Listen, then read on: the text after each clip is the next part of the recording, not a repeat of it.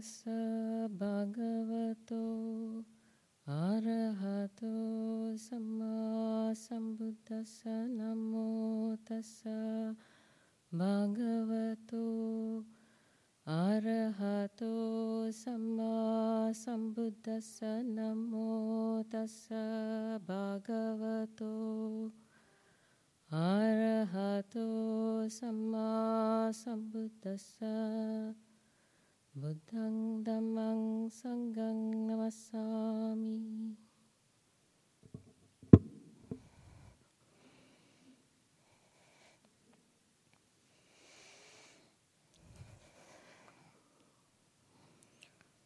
So it's the half moon night in the first month of Vasa. Well, we're coming almost to the first month of Vasa. Well, it's my turn to give a Dhamma reflection.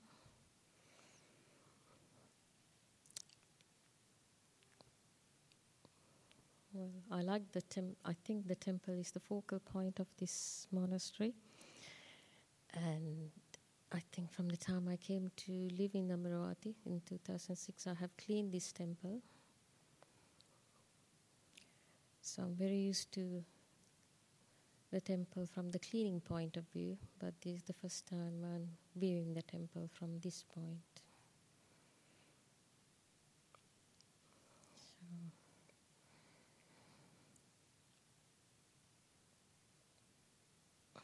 So it's time to give a short reflection. So I thought of talking about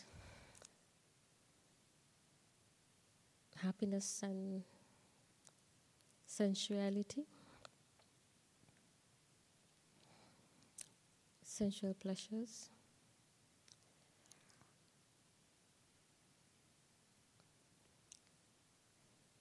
So we equate happiness to sensual pleasures.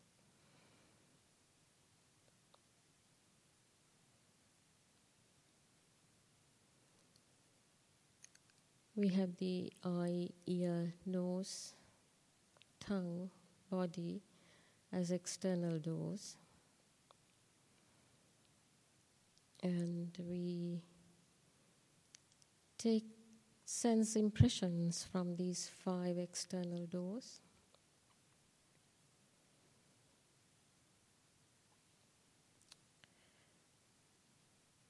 and these sense impressions.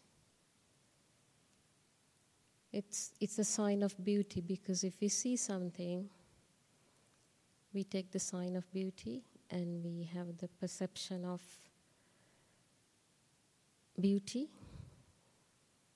We have the perception of uh, pleasure. We have the perception of self. So, something, if we see something beautiful, we think it will gives it gives us pleasure and we try to own it for ourselves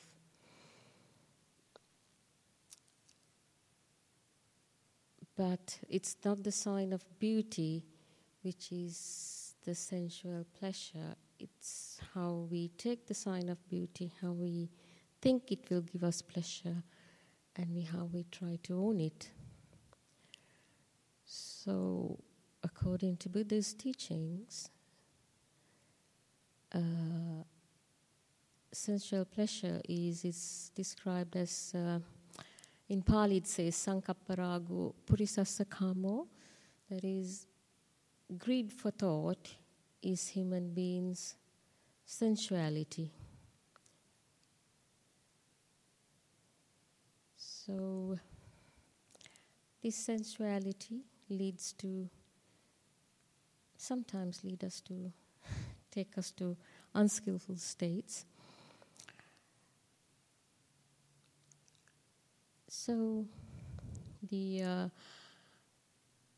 these five sense doors, we it's the exter- it's an external condition.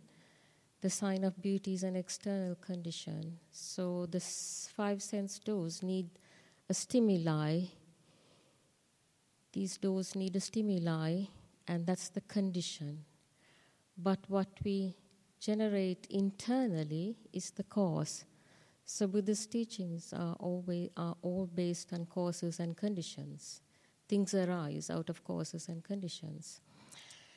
So, what, as I understand the teachings, what we are supposed to do is understand the process, uh, examine the process without distraction, and ex- by examining this process without distraction, see how things work, understand the process without getting involved in the content. So, by understanding this process, only we can overcome dukkha or cleanse our mind from defilements.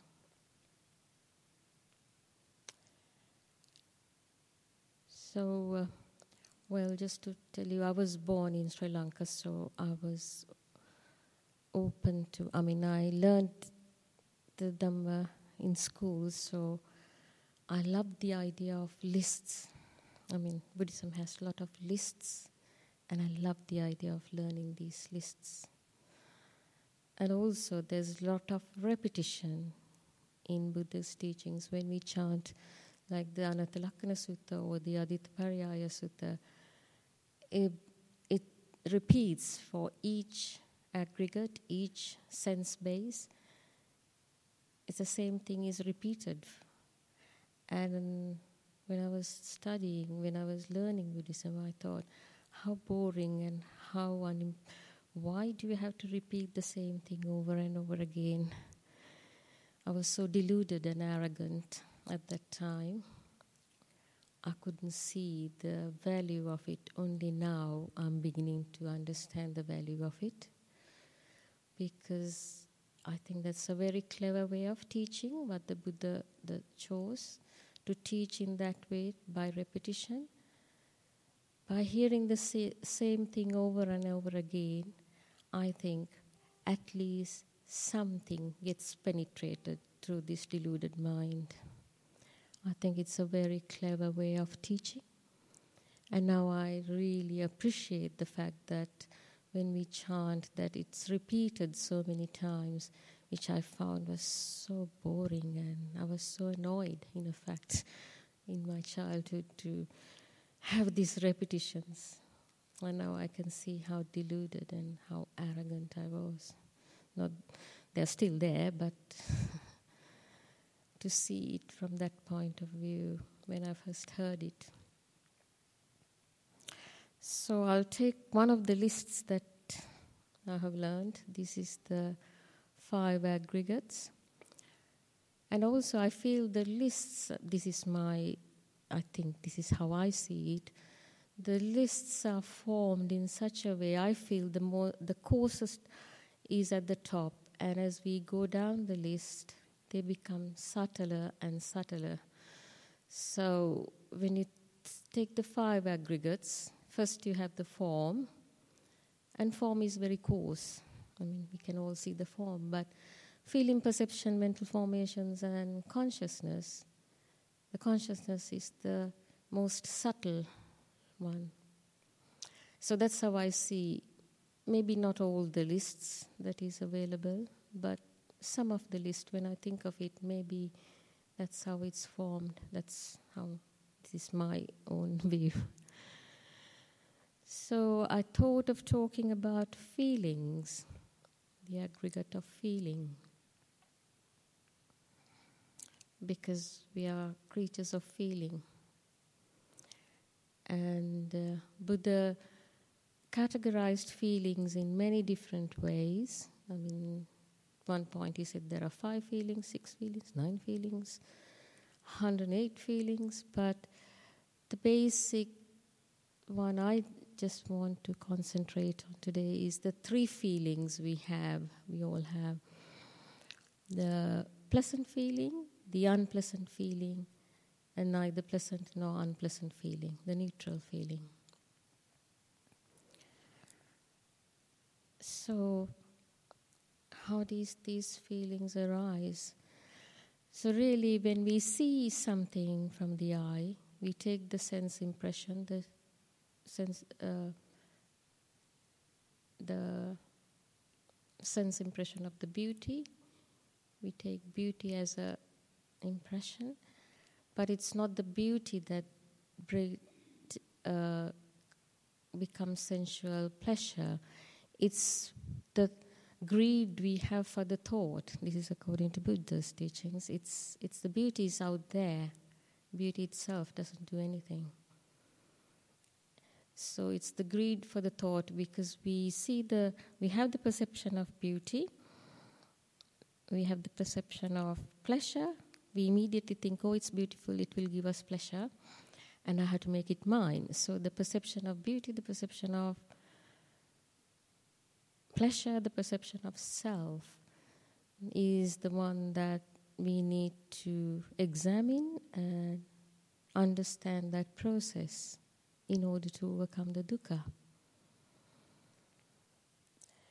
So, so the pleasant feeling arises out of uh, pleasurable objects, but these objects are mainly decided according to our preference because something which is, which is pleasurable to me may be very awful for somebody else. So, according to our own preferences, we have these agreeable object, disagreeable, disagreeable object, or a neutral object. So, a disagreeable, an agreeable object brings us uh, a feeling of pleasure, the sukha vedana. And a disagreeable object gives us dukkha vedana, the painful feeling, and the neutral object gives us adukkama sukha vedana, the neutral feeling.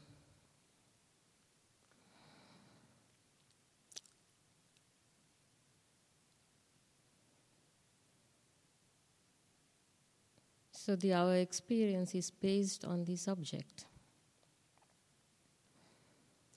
And then what Buddha was trying to explain about the aggregate of feeling is that all feelings end up in dukkha, unsatisfactoriness. Because not any of these feelings bring us lasting satisfaction or lasting happiness. And he went to explain it further how we come to, or how it's seen in that way by the Buddha. So when we see a pleasant object, we have a contact of pleasant feeling, and a pleasant feeling arise. Then the lust arise. Then we have thoughts of sensual pleasure with the with the lust arising we have thoughts of sensual pleasure but then it can change the sensual pleasure can change because it depends on an external stimuli stimulus So, if it is dependent, if the happiness is dependent on something, it cannot bring us long lasting happiness. Because when the conditions change, naturally, our feelings change. So we may start with a pleasant object, having pleasant feelings, but it cannot satisfy us forever. So we experience the painfulness in change. With a pleasant feeling, what happens is, in the end, we experience the painfulness in change because the, our eyesight will not be the same, the object not will be the same as time goes on. So these pleasant, the beauty and trying to make it mine, we cannot keep that going because as we get older, our vision, our hearing, we all lose that. So when we lose that, that very object that brought us pleasantness become a disagreeable object. We get angry because we have lost our capacity to see things properly, hear things properly. So that very object that brought us pleasure bring us anger. So then the disagreeable object could be that it's the fact that we can't have what we want becomes the disagreeable object and we experience painful feelings.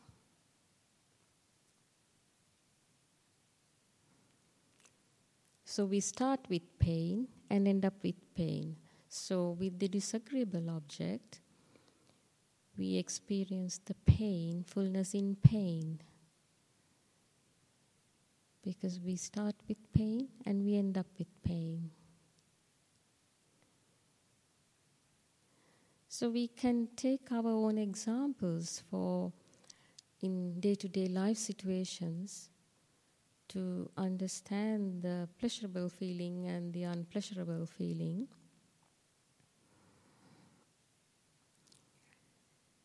And then we have the neutral, the object which is neither pleasurable nor unpleasurable.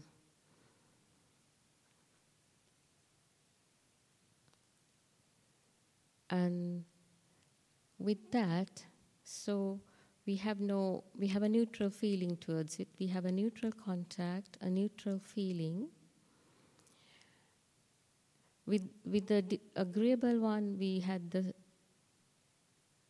happiness, the disagreeable one, we had the anger. So that's related to greed and hatred. But with the neutral object, we have the neutral feeling, and that's where delusion arises, according to the Buddha's teachings. So we have the root of delusion. It's neither pleasurable non-pleasurable, it's neutral. We haven't experienced it before, we don't know it. So, if you take an example, if you're sitting on a, uh, neither, it's neither uncomfortable nor comfortable, but we can put up with it. We have enough equanimity for to sit on that chair. It's called the onlooking equanimity. It's not, it's a equanimity born of delusion, avijja, because as soon as we see another, more comfortable chair, we are very happy to move. So it's that equanimous feeling is only for that particular chair we sit on, which is neither comfortable or uncomfortable. Because we think there's something better than this. That's how that's what how delusion works. So we are trying to construct something better than what we have. Okay, I'm happy. I'm just. I'm happy to sit on this chair. That's what I have, but I'm happy to move to the next chair, which is more comfortable. So that's delusion. Because the grass is always green on the other side. We are not happy with the job we are having. We are not happy with the husband or the wife or the child or the house or the car or the monastery. Constantly there's something better. So that Buddha called it that is the painfulness in constructions because we are constantly trying to construct something better. This is not good enough. There's always something better than this. So that is the the way greed, hatred, and delusion. Uh, out of greed, hatred, and delusion, how pleasant, unpleasant, and neutral feelings arise according how Buddha saw it. So this is to be contemplated and reflected upon for us.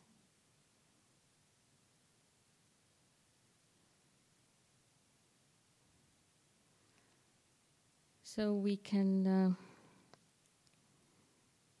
take more examples like the sensuality can also lead to, because of sensuality, we have the perception of pleasure, and that can lead to covetousness, wanting somebody else has.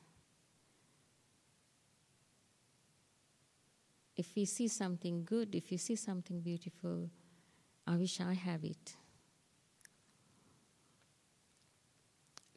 And then that can lead to many other things. So, covetousness can lead to ill will because if we can't get it, naturally we have ill will towards the other person because I don't have it, the other person is having it. And it can lead to competition, jealousy. So, these are things that sense pleasures can take us to.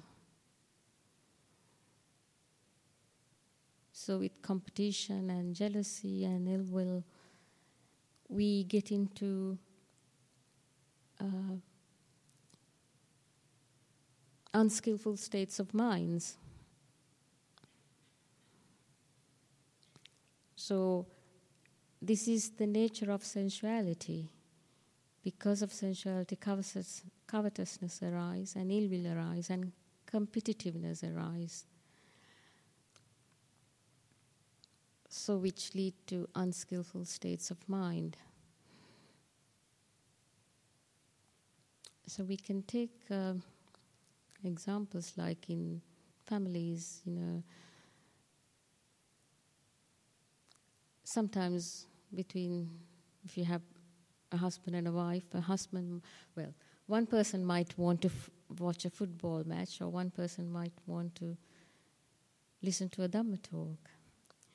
So the one who listens to the Dhamma talk can generate skillful states of mind, but one who watches the football game or any other game can generate uh, greed and hatred because when you watch the game, when the team is winning, there's greed, and when the team is losing, there's anger and jealousy. So it's entirely up to us to choose the right object in order to cultivate skillful states of minds. We have the capacity to do that. And you can see sometimes when children they're they're playing computer games and if they're disturbed they get angry because they're separated from their agreeable object. As soon as they're separated from the agreeable object, the anger arises. And it can happen to us here as well when we want a quiet moment. If we are disturbed, we can watch anger rising. So it's very much experiential. This Dhamma is very much experiential. We're supposed to watch the experience, understand the process of this experience. That's, that's the work.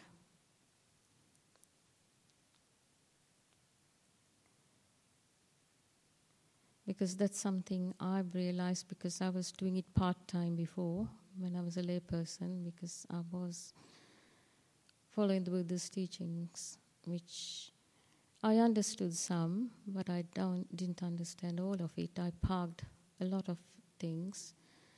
And uh, when I took it full time, that is taking the samana life, only I kind of uh, went into meditation in a different way. And I realized how much the meditation is helping. One has to know the teachings, it's true. One has to read it and understand it, know the teachings, but one until one experience it it doesn't make any sense really uh, in the sense of overcoming dukkha. By reading the teachings or knowing the teachings, one can never overcome the dukkha, because there are so much, so many people who have heard the Four Noble Truths, but have they all overcome the dukkha? Even, well, I have heard it, but I haven't overcome the dukkha. so, it's through meditation only one can see it and understand it. So it is the contemplation and the reflection of the Dhamma that can really help us to overcome the dukkha.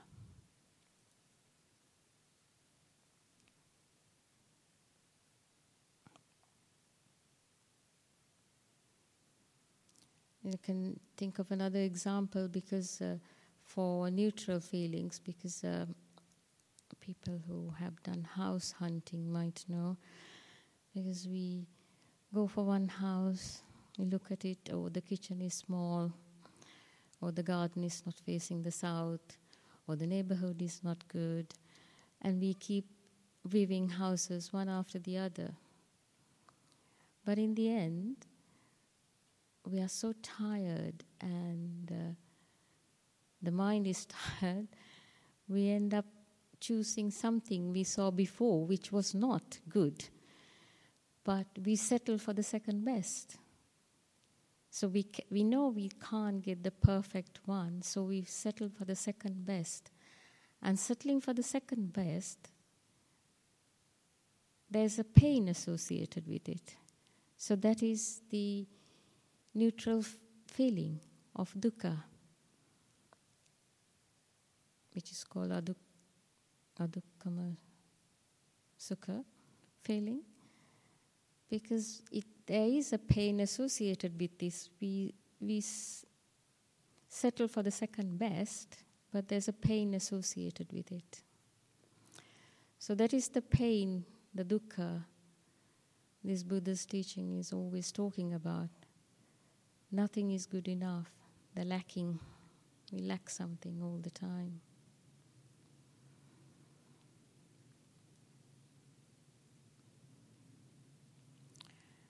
And uh, I was away in from end of 2019 uh, for more than a half, one and a half years, I think. Yes, I came back in 2021 last year. I was with my mother because uh, she asked me to come and spend some time with her. She was 98 at that time. And uh, it was a very useful and uh, beneficial time for me, seeing her old age and her suffering due to old age.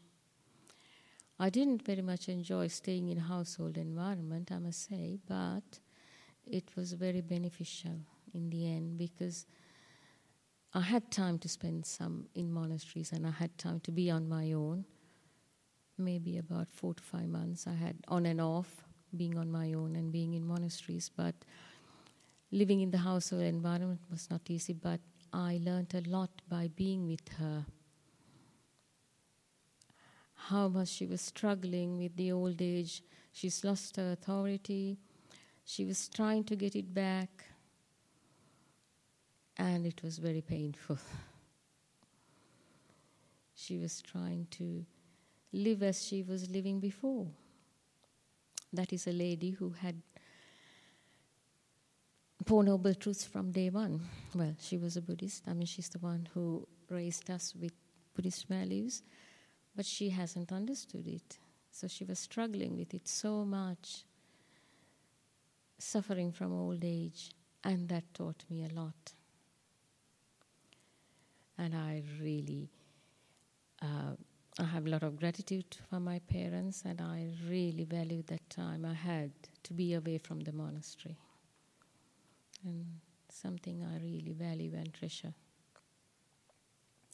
Because learning through experience is far more uh, superior than learning through books. I mean, Dhamma is something to learn through experience.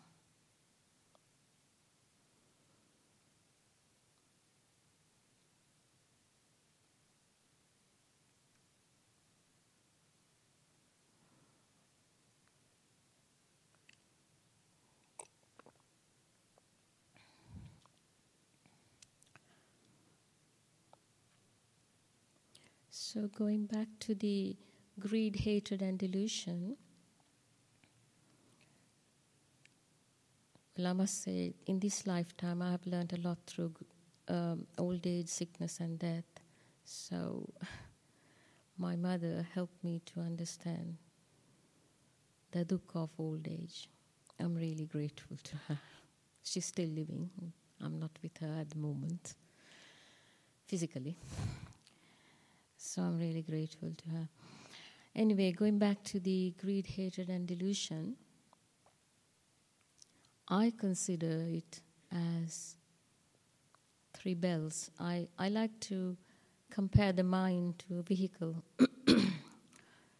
a vehicle runs through rotation of parts. So I think greed, hatred, and delusion are three belts that run our mind. Well, we generate wrong thoughts through greed, hatred, and delusion. And that helps the consciousness to flow. So the consciousness is maintained and it flows with the help of thoughts arising out of greed, hatred, and delusion. So, one who has eradicated greed, hatred, and delusion is considered to be an arahant.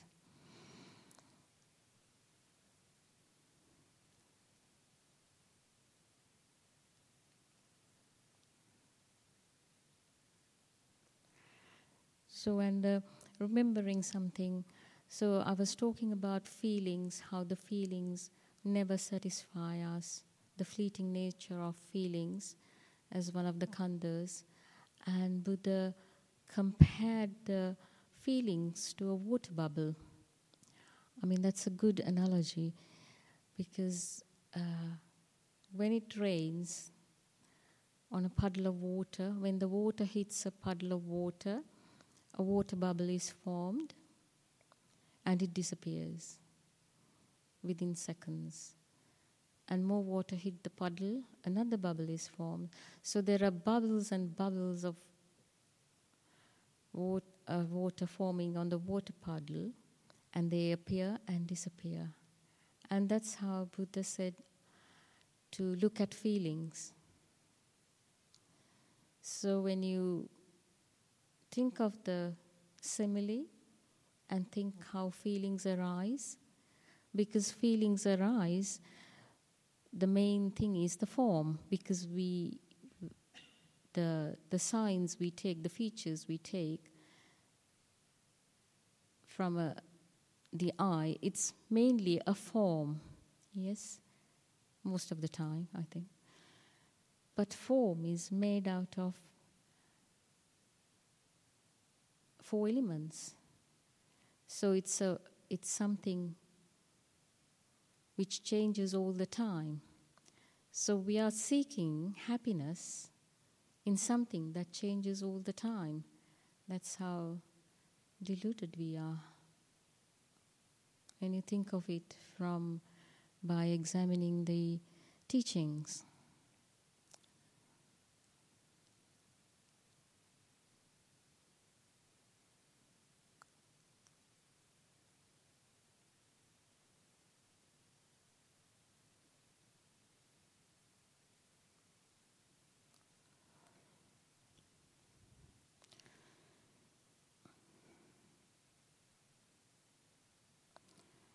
Well, I, the other day I was asked a question about respect and bowing, so I thought I'll talk about it.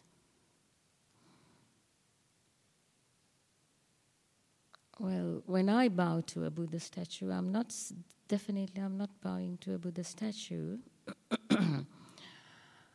I bow to the fact that a Buddha was born and out of compassion for all sentient beings, he came into this world and discovered the truth for himself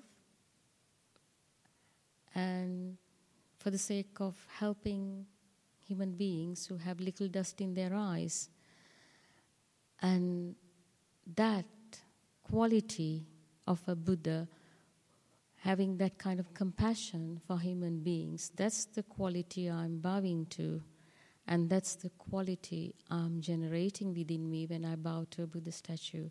I'm not bowing to a statue or there is no Buddha now. So um, it's just remembering the quality of the Buddha and generating that quality. That's what bowing is for. And it's the same with elders. When we bow to elders, it's not bowing to a person, it's out of respect that they are elders. They have done this before us. It's the quality of respect that is generated through the bowing. It's not a person. Well, that's how I see it. And I hope I can do that every time I bow. Maybe sometimes I don't, but that is the that's what it's meant for. But I try to remember that.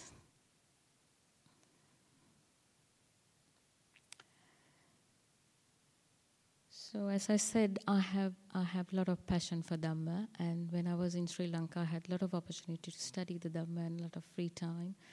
So I have lost a lot of passion for Dhamma, and I find it.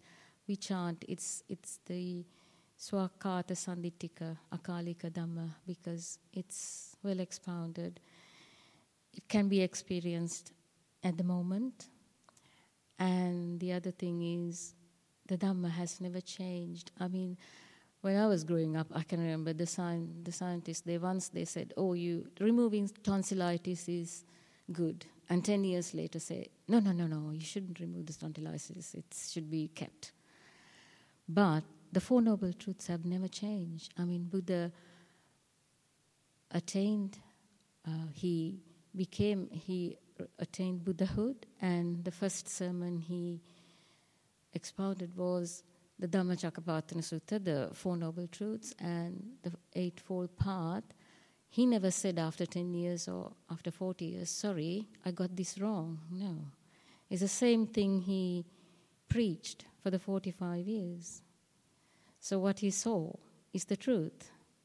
He has seen it and he has experienced it and he taught it. It's not based on any theory. He didn't have to change it during the 45 years, or after 2,600 years, it's still greed, hatred, and delusion is greed, hatred, and delusion. Four Noble Truths is Four Noble Truths, and the Eightfold Path is Eightfold Path. And I'm very grateful I had this uh, in this lifetime. Maybe I had it before as well, I don't know, but I may have messed it up many times. So I hope I don't mess it up this time. I'm very grateful that I have the Buddha's teachings in this lifetime and I have the opportunity to practice with here with you all. And we are like to end this with this. Thank you for your attention. And if it's useful, please take it. If not, leave it behind.